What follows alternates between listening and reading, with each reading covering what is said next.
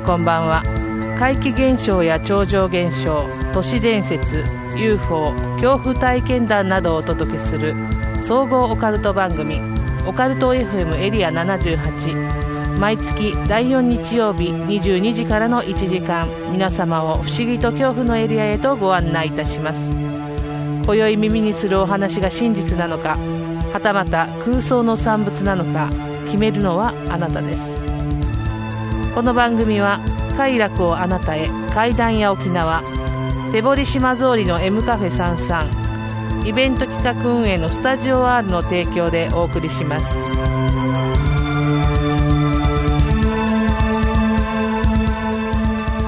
はい、改めましてこんばんは、え早いものでですね、えー2023年もあとわずかとなりました。今年はいろいろと楽しいこともまあ大変なこともあった1年でした。今月もクスノキがお届けします。よろしくお願いします。えっ、とですね今月はまあ2023最後の放送ということで振り返り番組の振り返りやですねオカルトニュースなんかをねフリー形式フリートーク形式でお話ししていく回にしたいと思っております。今月も最後までお付き合いください。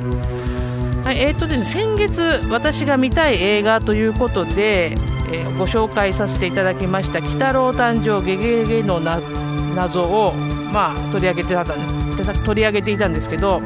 えー早速見てきまして、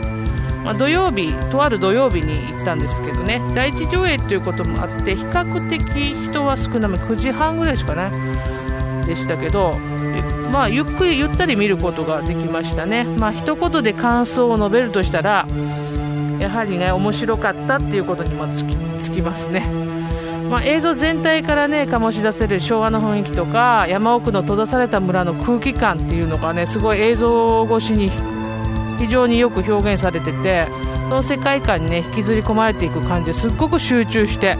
映画見ることができました。で鑑賞鑑賞した後になんですけどちょっとお友達から聞いたんですけれども何でもね昭和の映画の雰囲気を出すために声優さんがセリフを少し早く喋ったっていうエピソードがあるらしいんですよね。あの古い映画とかってちょっと喋りが早かったりとかして独特な感じがあると思うんですけどこれもちょっと映像でねフレームの数の問題でなったりするんですけれどもそれがいい感じにね表されてたんだろうなと思ってこうちょっと古臭い感じがするのはそういうところだったんだっていうことで、まあ、声優さんのね技量とかにも本当に驚かされて、まあ、アニメ好きとしてはそういうところもちょっとチェックしておけばよかったなと思いながら後から知ったんですけどね。で鬼太郎のお父さんねもう本当にかっこよかったんですよ。でもう水木とのねバディ感が本当に最高でもう映像はもう綺麗だしもうラストではねもう泣いてしまいましてねで個人的にまあ押せるポイントっていうのはですね鬼太郎のお父さんがですね温泉に入ってるシーンがあるんですけどもう目玉の親父って言ったらお椀にねお風呂にしてなんか頭に手ぬぐいのちっちゃいのみたいに乗せてお風呂入ってるイメージがすごくあったんであお風呂もともと好きなんだっていう謎の感動がありました。ねあのーこういったエピソードも織り交ぜてるのかななんて思うとますます楽しく見れましたね、まあ、大好評上映中ということで内容についてはねもう今回触れずにおきますけれども気になる方はねぜひ映画館に足をお運びください、まあ、オカルトファンアニメファンならねきっと後悔しないと思います。もう先月も申し上げましたがねあの鬼太郎の父のね声の関俊彦さんもめちゃめちゃ良かったですね。もう本当に見てほしいです。で実はこれご覧になったリスナーさんからねちょっとお便り感想くださいねみたいなことを先月ちょっと話したお便りが届いていましたのでご紹介しますね。県内リスナーさんいつもありがとうございます。楠木さんお久しぶりです。県内リスナーです。11月の放送で紹介されていた鬼太郎誕生を見てきました。本当に横溝選手の世界という感じがして魅力的でした。内容として時々すごく気持ちの悪い部分もありましたが映像が綺麗だったので見てよかったと思っています。鬼太郎の父といえば目玉の親父のイメージしかなかったのですごく新鮮に感じました。何よりイケメンです。っかりとゲゲロウのファンになってしまいました。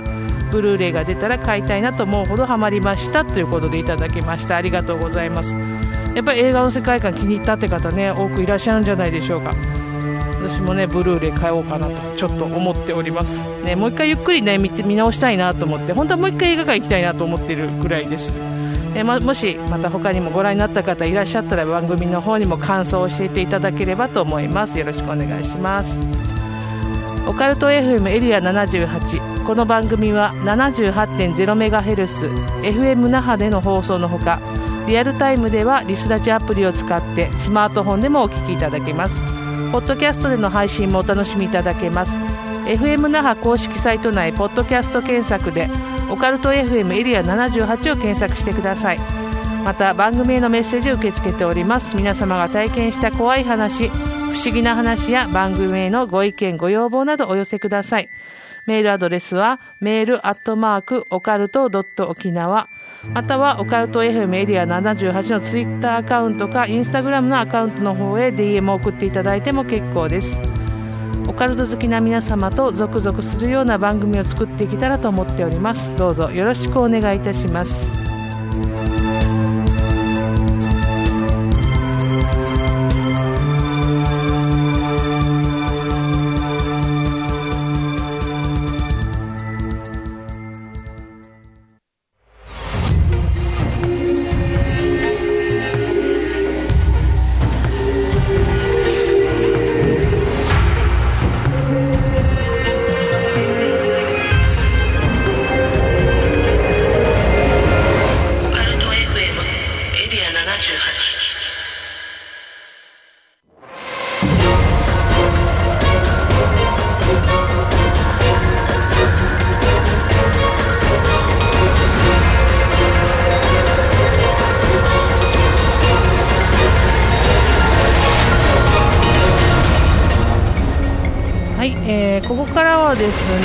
ー番組の準レギュラーとしていつもお世話になっています。階段屋良健さんと一緒にお届けします。よろしくお願いします。皆さんこんばんは。よろしくお願いします。はいゆうこで。す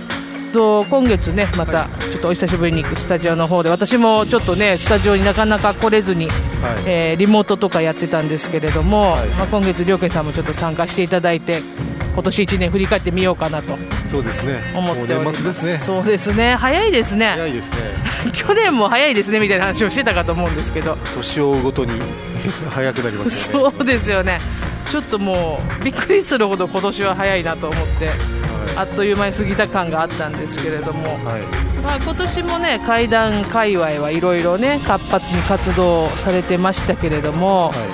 先月先週か。先あのい、先週です先週ですよね。12月9日米橋そばさんでねちょっと会談会が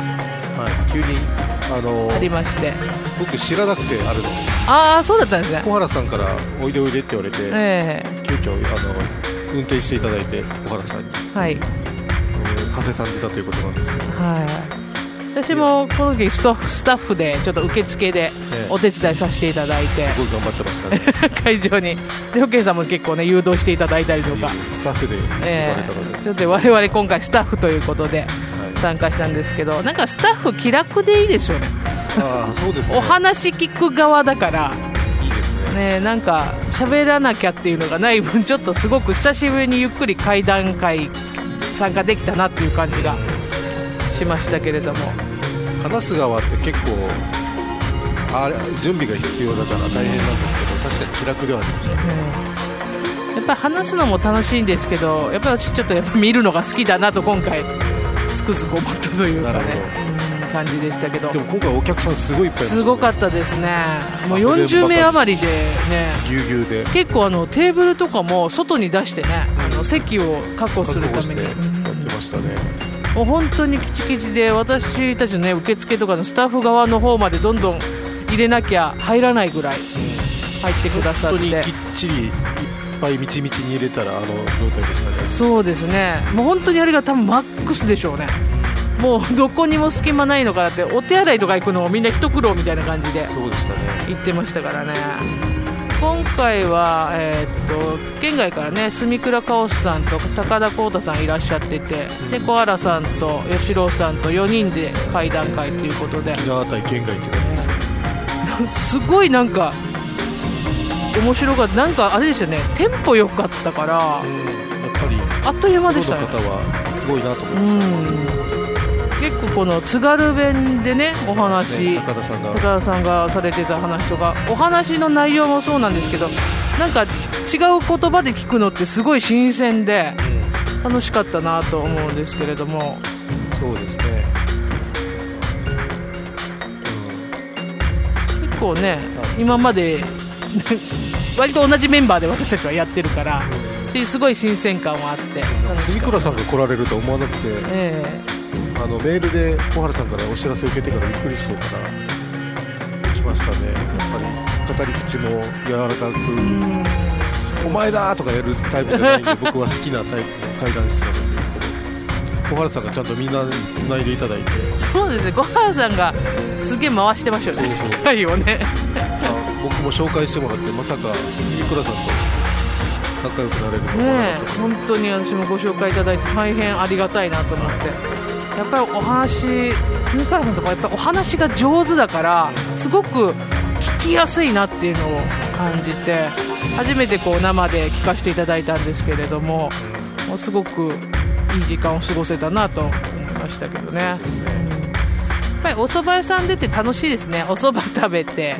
お話聞いてっていうちょっと変わった感じがしてね。縛りとしてはあの気持ち悪い話はやめようって決めましたよね。そうですね。ちょご飯食べたおご飯食べどころなんでねやっぱりね、ちょっとゾクッとするようなお話の方がウィットにとっていいと思ってちょうどよかったと思います。そうですね。なんかバーとかカフェとかだったらやる感じするんですけどそば屋って面白いですよねお腹いっぱいになってホクホクしてみるなかなかな経験ですから、うん。ディナーショー的な感じですよね考えてみていっぱいいっぱいの予約であれですけどまたやる絶対やると思うのでそうですね。その時はねお客さんまた新しく来てほしいなと思いますねえ。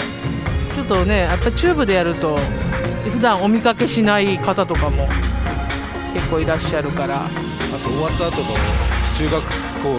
放課後みたいにみんな自分の体験談を聞いて聞いてってお互いがお互いで話し合いして、えー。あれも遠目で見るの楽しいんですよねえー。これやっぱり怖い話聞いたと自分もあるんだよなみたいなことで話したくなるんですよね。だ大体誰か一つ二つ出てくるんですよね、うん。そういう感じもやっぱり会談会の楽しみ方かなっていう気はしましたね。またね私たちもぜひ米焼そばさんで会談会できたらなと、まあ、とにかくそばが美味しいんですよあっち。私もあっちのそば大好きで。スープがもう大好き4月に1回やってこん。な間やったんです、そうですそうです。だから今回ねまた割と短いスパンでお邪魔することができて よかったんですけどね。吉郎さんのねフットワークの軽さがすごいです。そうですね。すごいですね。そずっとそば作っててしてまた演者で出るんだからすごいなと思いました。ね厨房ずっと入ってて今回もお手お手洗いはあれでしたか？稲川さんの階段が流れてたんでしょうかね。流れてたんじゃないですか？私もちょっと行ってないか分かんないですけど。きっと流れてたんじゃないですかずっと流れて今回もねいろんな方いらしてなんかスポンサーさんもねいらっしゃってたりして結構あのにぎわっていましたけれども。あワンちゃんを連れたあのあそうですね。面影のね。それではい可愛かったです。ウッシーちゃん。みんなから抱っこされてねなんかもう抱っこしていいですって言われたんですけどもうなんかかわいそうになってきてなんかしんどそうだなと思ってもうあ大丈夫ですって言ったんですけどちょっと犬がめちゃめちゃ好きですごく会えて嬉しかったですけど。抱っこした感じ猫ですね。あーサイズ感がね。ございましたうちの1 0キロの犬はもう1 0キロなのに抱っこさせますから。結構大変ですぎゅーってしますねって感じでね先週こんな楽しい会があったんですけど我々も今年ね、まあ、会談会何度かさせていただいておりまして。そうです。よね。やっぱりコロナ禍でこう5類にねコロナがなってやっとなんかできるぜみたいになって。そんなテンションでまあやってる感じはありますけど。まあイベント2月、ね、11日、ね、FM 那覇の方で放送開始5年目突入会談会ということで、えー小原さんとお気楽亭太閤さんとそしてもちろん良健さんと。ウェブ那覇でやりました。はい。これまたたくさんね満席お客さん来ていただいて、落語とコラボってうん。ありそうで意外となかったから、え皆さんあの好評でしたーね。うん。またやりたいですね落太語閤さんのお話がほっこりするいいそうすごくいいお話でね。もうほ人形のお話、うん。日替わり人形とてもなんか本当に心がとっても好きなお話だなと思ってまたぜひねお話聞きたいなと思いますけれども。でその次が4月にね結構短いスパンであったんですよね。4月に、えーと、米安そばさんでねコラボ会談会ということでやらせていただいてこの時もねもう30名余りの方来ていただいて大盛況でしたけどね。でその後8月にはねちょっと小さい会をやってみようということで。僕の行きつけのカフェチェロっていうお店で、えー、階段屋階段屋。階段屋ですね。階段屋の階段屋ですね。やりましてなんか解説もねもなくただただひたすら階段をずっとお互い。百物語形式みたいな感じで。パスを出しながらお互い階段をパスパスパスパスかないぐらい。ですよね。なんかお客さんで話してくださる方もいたりしてね。お客さんを巻き込んでいく感じの会談会ね今度も。またやりたいなと思ってて。そうですね、えー、本当に百物語的にみんなやっぱり持ってるじゃないですか。さっきの話もあったみたいに。そんな形で、まあ、一つも持ってこれる方は持ち寄ってくださいみたいな感じもいいかなと思ってますけどね。ないといけないんじゃないかとプレッシャーだったらだからそうそうそう。なくても全然 OK です来てくださって喋りたい方も参加できますよみたいな軽い感じでね参加していただければなと思いますけどこれもちょっとね来年は企画したいなと思います、まあ、今年も後半もねちょっと私もバタバタしておりまして何を企画することもなくなんとかやっとカット ラジオだけしかできてないっていう状態だったんですがあまり活動ができておりません。すごい助かってます、えみんなでまたね楽しい企画をしてやっぱリアルでねお客様に会うという機会はもっと増やしたいなと思ってるんで皆さんもあの番組の方で企画した際にはぜひご参加いただければなと思います。ちょっとね今日今月オカルトニュースって毎年、まあ、ちょっとね、はい、やっているんですけど、まあ、オカルトニュースってコーナーを今年新たに番組では作りまして気になったニュースとこう1年まとめてやるのもあれなんでちょっと気になったのがあったら番組の後半でご紹介するっていうのもやってたんですが、えーと、いつもね不思議な物語を書いてくださってるかなさんからねオカルトニュースいくつかいただいているんでちょっと読んでいくんでちょっと一緒に楽しんでいただければと思います。はいえーとですね、まずね、ちょっと面白いなというのがありまして、えーと、打ちは打ち上げられた大量のサッパっていうお話なんですけど、サッパ、サッパ何と思ったんですけど、毎日新聞の記事らしいんですが、つい最近の12月13日の朝に、三重県志摩市大王町成木漁港、すごい名前ですね。でサッパと呼ばれる小魚が大量に打ち上げられて小魚なんですって。打ち上げられたんですって。それがね大量っていうのはおよそ30から40トン。の量のサッパなんそうで死骸が分解される過程で海中の酸素濃度が低下し他の生物に影響する恐れもあって地元の漁師たちが2隻の船を出して網ですくって回収作業をしたんですって。こういうのってあるんですね。あの酸素の低下して影響を与えると、まあ、量が量ですからね、うん、で漁港の方では11日の夕方大量の群れになって泳ぐサッパが見られているそうでその日は3トンほど漁あのか上げたそうです。その日でだけでも3トン。全然まだ足りそうですよね。そして翌日12日になると死骸が海面に浮くようになってえー、市の方に連絡をして13日には海岸に打ち上げられたということでした、えー、ワラサやブリに追われて、えー、漁港の方に迷い込んでしまった。うん。ワラサと書いてるんですけど、うん、なんですかね。そういった魚がいるのかな、うん、でそして迷い込んで酸欠になってしまったのではないかっていうふうに見られているらしいです魚がいっぱいいても死んじゃうんですねねえ本当にね、まあ、小魚といえばなんか睡眠を思い出しちゃいますけど、なんか聞いたことありました？この魚の大量死なんいや初めてです。ねちょっと意外でまたこれもあれじゃないですか？この地球環境の。暖かくなったせいなのかもしれないし。うんちょっと不安になっちゃうようなところもありますけどね。なんか海の中っていまだにねあの宇宙よりも謎とかも言われてるぐらいだから何が起こってるのかしらって不安にはなりますけど、ね、遠いって言われまあそんなあのサッパという小魚の大量死のお話からです。で次ですね土の子の話題、えー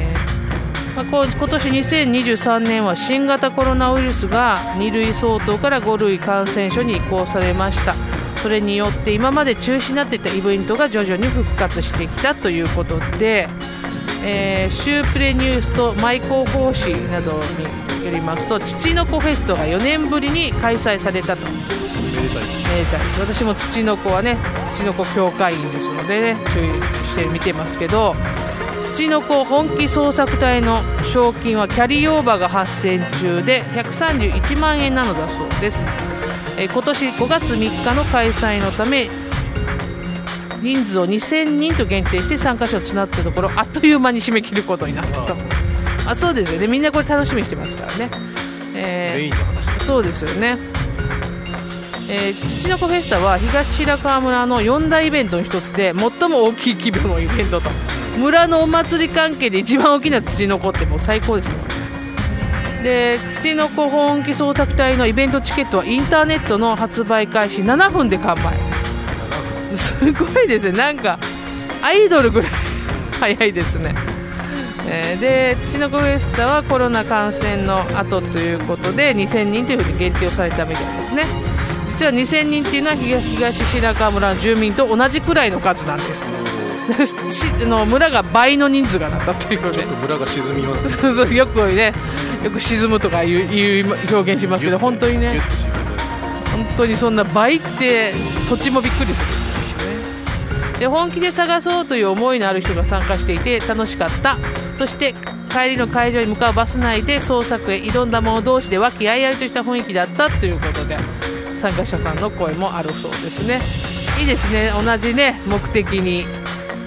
えー向かって頑張っている仲間たちなんでね。でキャリーオーバー賞金もあ131万円だったんですけど残念ながら今年土の子は見つからずと。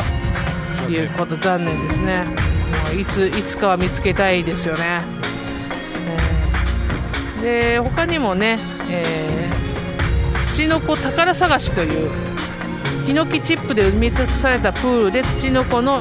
焼き印が押されたヒノキチップを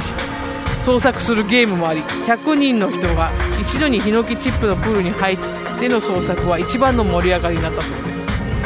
す。それぐらい難しいね。ちょっとどういう感じなんですかね探すので他にもえマスのつかみ取りをして焼いて食べたりなど多くの人が楽しめるイベントになったようです。ということでなんか土の子探す以外にもね家族で来てこうレジャーとして楽しめたらいいですよね。キーワードは探すなんですね探すそうですね。つかみ取りとか捕獲系。捜索捕獲系ですね。えーさらそして25店舗の屋台村もあり食べるものを楽しむイベントにもなったということでテレビや新聞のメディア取材が17社入るほどすごい注目されたイベントだだったそうです。いつか私も1回行きたいですけどね土の子。ねお土の子は沖縄では目撃情報がないんですよ残念ながら。何やいない妖怪ですよねハブにやられちゃうんですかね土の子。ああそうですねハブが怖いですからね土の子。には毒はないですよね毒はないじゃあちょっとハブの方が優勢かなハブ怖いですからね。ハブは普通に怖いですからねどこにでもいるしじゃあ次の話題です。えーっとですね都市伝説展みんなのオカルト50年史っていうあのイベントが、まあ、各地開催されていて今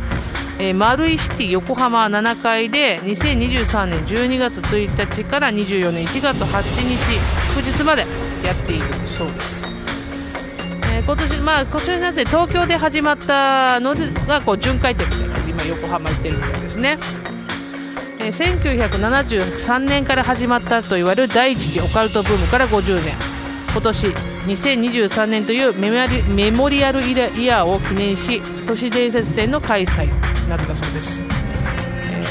も長いですね。そうですね、まあ、UFO とか階段とかねさまざまな都市伝説を見ることができる展覧会ということでね、えー制作との協力にですねトカナ編集元トカナ編集長の鷲見さんとか。元々なんですよそうですよ。怪談研究家の吉田由紀さんとか、えー他にもですね、えー、都市ボーイズさんとか田中さんとかね田中俊之さんとかいろんな方が、まあ、てあの展示協力をしてたりして、えー、と流行した都市伝説のパネル展示や立体物の紹介とか如月駅ホームを再現して写真が撮れるようになってるっていうの。これなんか私も SNS とかで見たことありますね。さらにね心霊写真とか呪物の展示もあるということで。ドキドキ。は田中さんが出してる出してるんでしょうね。田中さんとか林さんとかが出してるんでしょうね。クレイジージャーニーにもね田中さん出てたぐらいですからね。本当にすごいですよ呪物如月駅のホームの再現のやつ、まあ、フォトストップスポットみたいにやってたんですけどあれなんかちょっと私も行ってみたいなとか思いましたけどね、えーあの横浜でやっているらしいのでお近くのリスナーさん行かれてたらぜひ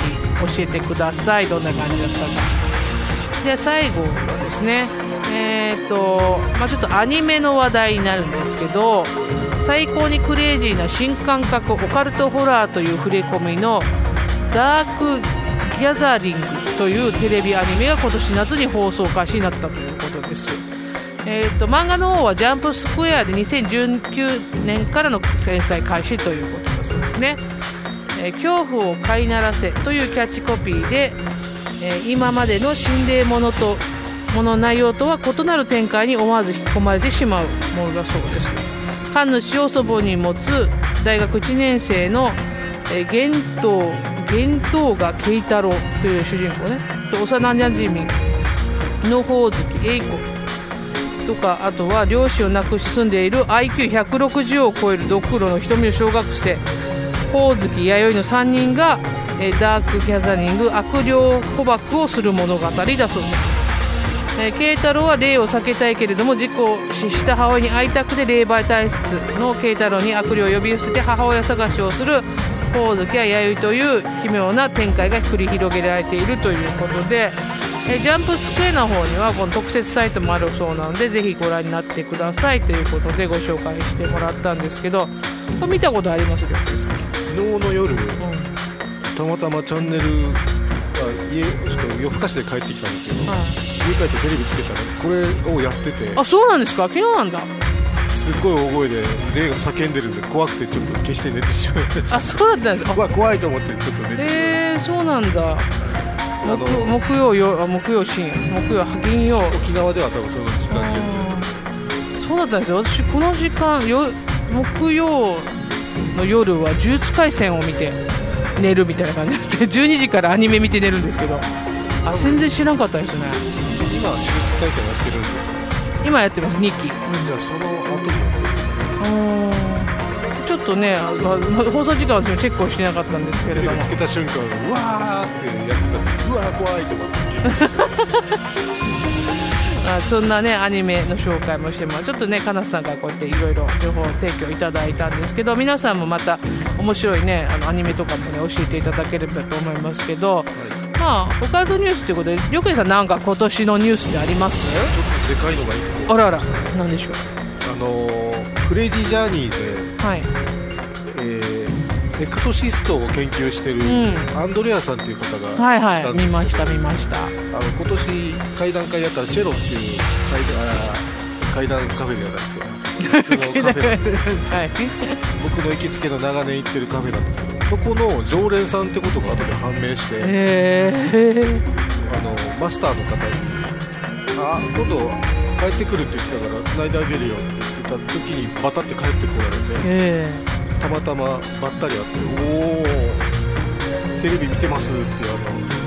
ミーハーな感じで握手してもらって、いろいろもう面白いお話聞かせていただいたんですけど研究のあれなのであんまり口外できない話も結構ー、ああなるほど。そうですねまあ沖縄の仮眠中の研究をしてておおその時は何人か会うアポがあって仮眠中と会って話した後、えー精神病院の大学うん。の権威の先生にも会って、えー両方の方からアプローチでそのエクソシストうん。あの普通の精神医学で治らないものがユタのお祓いの行動をすることによって、えー霊が払われたって確信した人はあの症状が良くなるっていう研究があって、そのために沖縄帰ってきてみたいな話されてたんですよ。はそれ聞けてちょっと良かったなと。いうんその話でわーって盛り上がってたら別の常連さんがアンドレアさん見て「ああのテレビ出てる人でしょ?」って言うから「そうですそうです」タモリクラブに出てる人でしょれてよく見たらあのメガデスのマーティ・フリードマンにそっくりなんですよあの空耳アワーの時の人でしょって言ったら違うよって喋り方もそっくりだし日本語ペラペラで喋れるからその時ちょっと超面白かった面白いですね。テレビ出てるのは合ってるけどみたいなね。途中からあのアンジャッシュのコントみたいにだんだん話がずれてくるんですそれまではすげえ話が合ってたんですよ。なんかね不思議なお客さんも多いですからねチェロさん。チェロがねいろんなジャンルの。今日もあの収録終わったら遊びに行こうと思ってああそうなんですよね。なんかあるかもしれないですね。なんかね面白い出会いがあるかもしれないですけどねあちら。へえそうだったんですね。これが一番大きかったですね。大きいですね。じゃあ結構ねここでは言えないけどいろんなお話が聞けた感じですか？はい。これは言えません。そうですよねいろんな怖さがある。のでえいやそうですね。そうですねばらしちゃいけない系の話ありますからね。えー、えー羨ましいですね。ちょっとそんなお話いろいろ聞けたらね。でもあれですねユタとか上西とかの研究とかもねされてるんですね。兄弟の先生が苦労されてるのは、まあ、沖縄だけじゃなくてタコとか、うん。うんあそうそれこそ高田さんが喋ってた、はいはいはえー神様。い神様ねはい飛び回って世界中飛び回ってすごいしよかったに会えたなと思って。これすごい偶然ですね。ばったりっていうのそのが話してた時にガチャッと開くんですよ。えもうなんかすごい。チェロって噂すると人が来る変なお店。で、へあアンドレアだなマスターがいるから振り返ったりとか。えもしかしてまた会えるかもしれないですねチェロさんに、うん一応握手してまた会いましょうってさその時に純駆動でイベントやってたら日だったんですけど、え。えある次の日あの会談会、だかはいはいはい。らひょっとしたらタイミング合えば来れるたかもし。れないあなかなかあの日あそうだったんですね。そうですそうです。純駆動でもやりましたというかこれはねちょっとね私たちもお呼ばれで行ったやつでしたけどねぱり階段話すはやっぱ今年はいろいろ多かったですね。そういったこと段階一ね番多かったで多かったですね。また精力的にやっていきたいではあるんですけどねあの皆さんぜひ来てほしいなと。こんなオカルトニュースなんですけれども、まあ、ちょっと今年は先ほども申しましたようにオカルトニュースのコーナーっていうのをね実際に毎月ではないんですけど入れてましてえーっとですねこの中でちょっとね、えー気になるお話の続続報じゃないんですけど、えーっと9月にねお話ししたもので、えーテレビとかでも話題になってたのでご存知かと思うんですけど、えーっとね、メキシコの議会で宇宙人のミイラが出てきた話ご存知ですか？でちょっとざっくりちょっとそれ説明しますと9月8日の配信のニュースなんですけれどもね。たはいメキシコの議会で、まあ、この9月12日の公聴会で人類ではない生物の遺体とされるもの2体が公開されたと。で同議会が地球外生命体の可能性について公式に取り上げたのは今回が初めて。で、えーミイラ化した非人類の遺体は小さな天井のケースに入れられて公開されています。でメキシコのジャーナリストの方がペルーで発見して持ち込んだものっていうことで灰色がかってね、まあ、人類に似た形もう本当にいわばグレーですよ。そんな感じだったんですね。でこれをまあ公聴会の方に出してきたっていう話ですごい話題になりまして。でその後どうこれ本物なんか何なんかって話になってくるじゃないですかやっぱり。でその数日後ちょっと私と私の収録よりも後になっちゃったんでこの話はしなかったんですけど日テレニュースの方の配信記事ねこれは9月20日に配信されてたお話なんですけれどもこれをですね本当に CT スキャンしましたってニュースでやってたんですよね。で CT にちゃんとかけて、あの医師がね診断するということで、えー、とこれ医師の検査した医師の話ですけど頭蓋骨とは首と結合して連結したあ連続した構造をしている検査した石は1つの骨格から形成されたもので他の生物などで組み立てられた証拠はない結論付け。てでも宇宙人という確定はされてないということなんですよ。1個の生命体ではあるけどもそうそうそう。継ぎはぎじゃない。継ぎはぎではないからそういうことには分かったけども正体は分からないということ。日本でいうところの人魚のミイラみたいなやつじゃないってことですよね。継ぎはぎで作ったやつじゃないじゃあ何なのって話になるんですけど、ね、もうもうちょっとなんか調べようないのかねと思いましたけどね。本当にニュースこれネットで調べたら出てくるんですけど本当にニュースの動画で CT ビューって通してるような動画もあったりしてえこれはと思ったんですけれども。公の機関でこんな話するんだと思って。ちょっとびっくりしました。機械ですからね、うん、機械ですよ。すごいですよこれまたね続報もっと他の話ないかなってまた今日も調べてみたんですけどその後の話ないですね今。これ以上調べようがないってねもうちょっとねなんかなんとかしたいなって思いますけどね。でこんな話とかですね。えーと、と他にちょっとね私が気になっているというか面白かったなって思ったニュースが呪いの木馬がオークションに出てたっていうこれ8月号の話なんですけど、えーとね、この絵は少女の霊がついていると。少女の霊セットで落札できますよっていうことなのかな、で想定落札価格っていうのは200から300ポンドだからあの3万6000円から5万4000円ぐらい。で微妙に買えそうな値段っていうのがねちょっと微妙なんですけどね。ちょっとそれがどうなのかなっていうのもあったんですけどこれもちょっと続報があまりね探せなくってなんですがこの木馬っていうのはえ、ー、とね10歳のあ違うねこの木馬がなぜ売りに出されたかって話なんですけど、え、10歳の娘さんがこの木馬に興味持ってないから普通にいらないから売るみたいな形で出されたらしいです。だからなんかちょっと出し方も面白いなと思ったんですけど。イギリスだからもともともう例もセットっていうのは普通なんですかそうですよね、やっぱりイギリスってそういう例を身近にね理由で事故物件の方が値段高いって言いますからね、ね、不思議なところですよね。えー、サイトにはね木馬の写真あったんですけど普通に気持ちが悪かったです。不気味古いものだからね。普通に古いもので不気味っていう、ね、どうしても気持ち悪いですよねでその時に私も呪物って言ってヤフヤフオクで検索してきたら結構出てるんですよ 呪物って。ヤフオクに。今とうとうそういう時代になってしまったんですね。そうですね。なんか今やっぱり流行ってるじゃないですかオカルトブームって、だから何でも売ってやろうみたいな 人もいるんだろうなとは思うんですけどね。その時私が見かけたのが正規を吸い取る駒とかね。中国旅行中におばあさんが手に入れたっていうものとらしいですね元気がなくなるんだったら嫌ですね嫌ですね絶対欲しくないですねでエコイ族の仮面とか生首のヘッドドレスとかですね昔はこの星首みたいですそうそう星首みたいのをこう頭に乗せてらっしゃる、まあ、もちろんそれはもう今は人間の首じゃないですけどそういうのを模した、えー、仮面とか人形とかねそういうのが、まあ、出てたというところででえー、っとこの月にですね紹介したやつで、まあ、こういうことだろうなっていう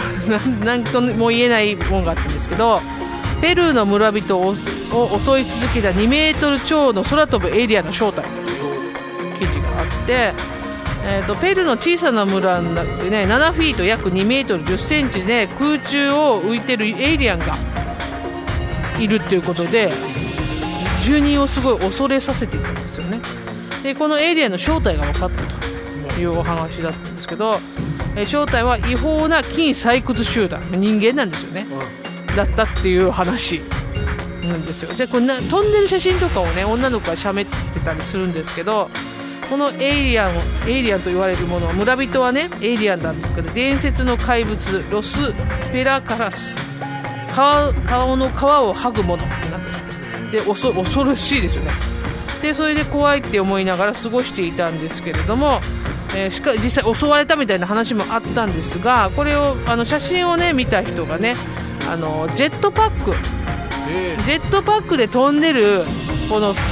あの採掘集団だったって違法集団だったっていうことが分かったっていう。007のサンダーボルト作戦の。そうですそうです。そうですそうです。ロサンゼルスオリンピックのあの。あのビューって出てくるやつねジェットパックを知らない先住民にとっては怖くて近寄れない。ほら昔は飛行機から瓶をね落としたらアフリカとかの先住民の方がこれは神様からのブッシュマンって映画でありましたうんあれですよね。そういったことなんですよね多分ね。だからやっぱりショックのあれを利用して近そうづけないようにしたそうなんでしょうね。オカルトってそういうとこあるんだなっていうのちょっとじ思っちゃうそうな。んですよって。いうねニュースがちょっと私の中で印象深かったニュースです。またねちょっとニュース面白いのあったらまたご紹介していこうかなと思っています。でちょっとね今日最後にちょっと予言の話少しして終わろうかなと思うんですけど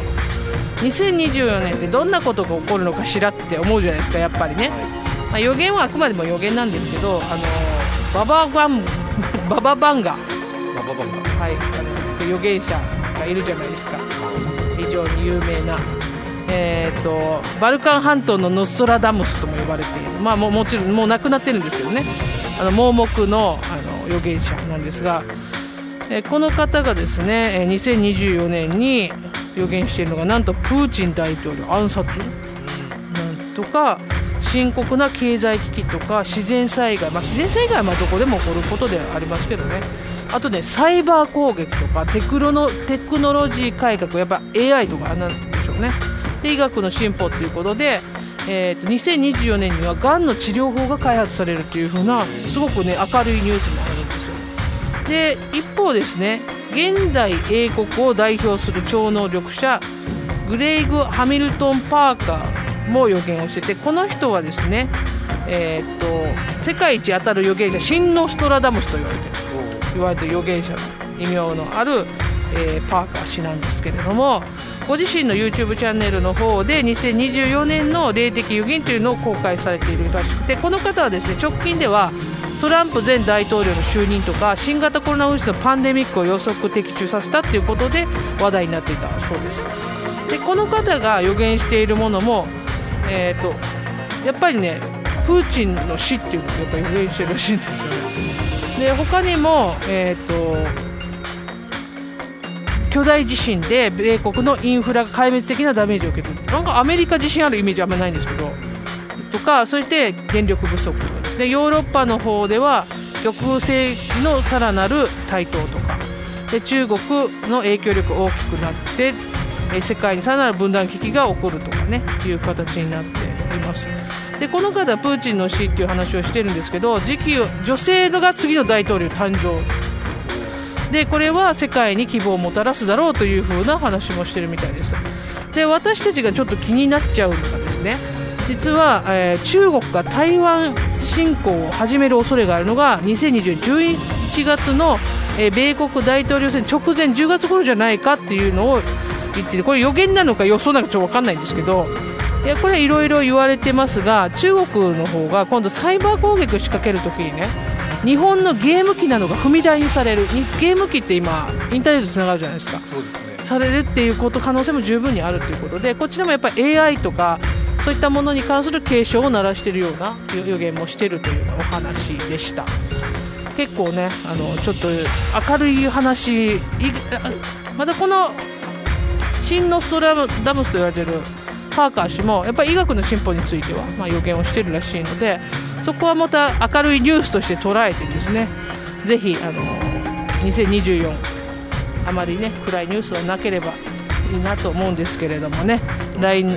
来年の12月には今年もいろいろ楽しかったねと言える、うん、1年になればなと思っております。はいじゃあ今月のメインテーマは2023年の振り返りと2020年予言の話なんかをちょっとさせていただきました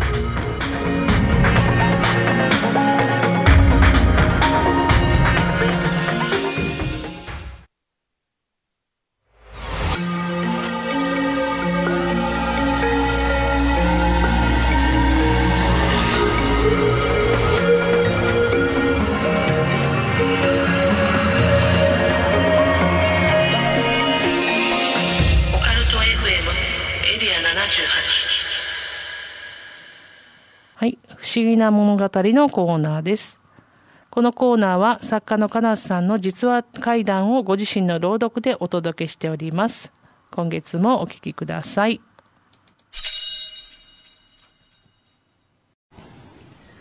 嫌い家内に呼ばれて、またさらに続き。母ちゃん、そういえば首里城でさ、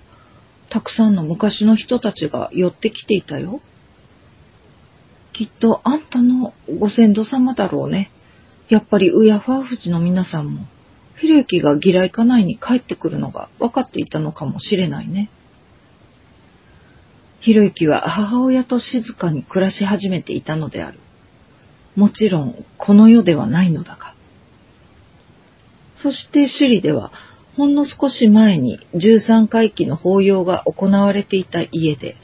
今度はひろゆきの通夜が行われていた。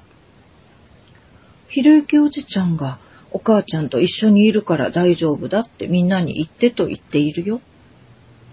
訪問客がいなくなった頃、仏壇にじーっと見入っていたひろゆきの老いにあたる子が突然そのように告げた。ひろゆき、わっさいビータン。私たちは自分のことばかりを考えてしまって、三重子にユタに相談してみるようにも言われたのに、そうしようとも思わなかった。お前は私たちがお前のことを考えようともしないから、お前のことを一番に気にかけていた母さんのところに行ってしまったのだろうか。ひろゆきの父親は悔やんでも悔やみきれずにいたのである。ねえ、待って、待ってよ。まだ行かないでね。俺も行くから待っていて。その声のは、この波の上の海から風に乗って私の耳に入ってきたのである。だがすっかり日が落ちた海には誰もいなく、遠くに人はいるのだが、近くを見渡しても誰もいなかったのである。こうして暗くなった浜辺を歩いていると、海からの声が私の耳に届いてしまう。それに海の底には無数の白い手が水面上に向かって出てこようとしているのも見えてくることもあるのだ。沖縄の旧盆の時期には海に行くなという認識があるという。旧盆の時期には多くの霊たちが来ているため、海へ遊びに行ってしまうと、その霊たちに引っ張られて死んでしまう恐れがあるのだという。ねえ、お姉さん。この世に絶望しているのなら、こちら側に来てみないかい？ここは素敵なところだから。日本全国を旅していると、あらゆる場所で不穏な言葉を投げられることがある。私はいつも聞こえていないふりをしてその場をやり過ごす。成仏しているのなら、それらの声は聞こえないのではないかと思ってしまう。そしてこの世に未練があるからこそ、声が届いてしまうのではないのかと。父ちゃんと姉ちゃんたちは、俺が家から抜け出したことに気がついているかな？また、さっきの声の主が言葉を投げてきた、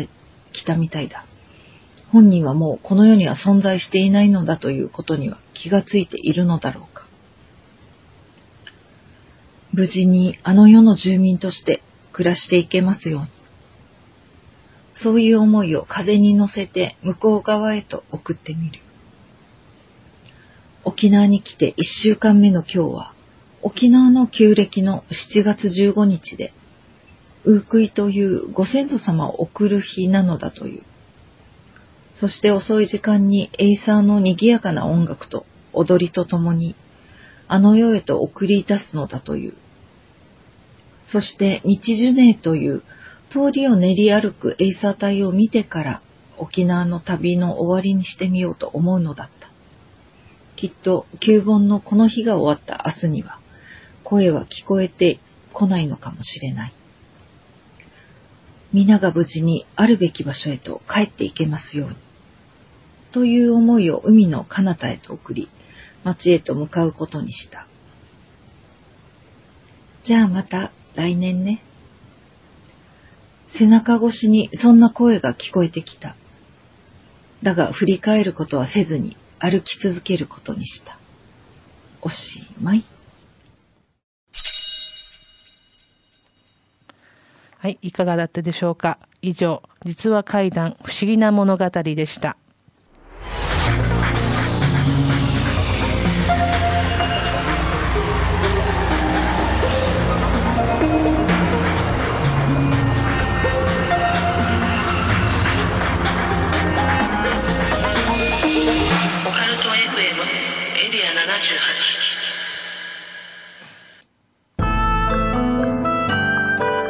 エンディングでございます。はい。まあ、毎月早いなって思っちゃう、このエンディング、あっという間に。まあ今日は結構ね、フリートークでおしゃべり感覚でやったんですけど、はなんかいろいろ思い出したりとかね、お話が あいろいろ出てきましたけれども、そうですね、振り返りありです。振り返りありで1時間お届けしましたけれども、まあ、来年2024 4年、もう何年か分からなかったですね、2024年は、6年そうですね、もう、うちの番組は5周年となりまして、6年目に突入できるかなというような状態で、まあ、随分ね、リスナーの皆さんに楽しんでいただけて、こうやって続けることができてありがたいことです、本当にね、今年も。本当にね、ねありがたいですね。やっぱりお会いすると聞いてますよとか聞いたことありますよっておっしゃってくれた方がたくさんいらっしゃるのは本当にありがたいなと思いますね。あの、私がちょっと宣伝をしないやつなので、全然 SNS もや、もう更新全然しなくなっちゃってるんですけど、それでもやっぱり毎月、うん、聞いてくださる口。パクが一番強いとあ口パクじゃないなえっと口コミ。口コミですねでこれが口コミが強みだとそうですね。やっぱ地道にね、やっぱり活動を続けていくと、聞いてくださる方増えるなっていうのが、非常に実感できる1年でもあります。やっぱりイベントが再開できたのでね。また、来年も、塩気さんもぜひよろしくお願いいたします。今度は水耕さん呼んでからあ落語の水耕さんも呼んでイベントですねそうですね。ぜひやりたいですね。はい。ということで、今年も皆様ありがとうございました。また来年もね、聞いてください。はいこの番組は快楽をあなたへ階段や沖縄手堀島通りの M カフェ33イベント企画運営のスタジオ R の提供でお送りしました、えー来年は、えー1月19日が最初の放送となります。22日にまたお会いしましょう、えー今月は、えーゲストは準レギュラーの階段や両県で私案内人楠木でお届けしました今宵耳にした話が真実かどうか決めるのはあなた自身です。それではおやすみなさい。良い夢を。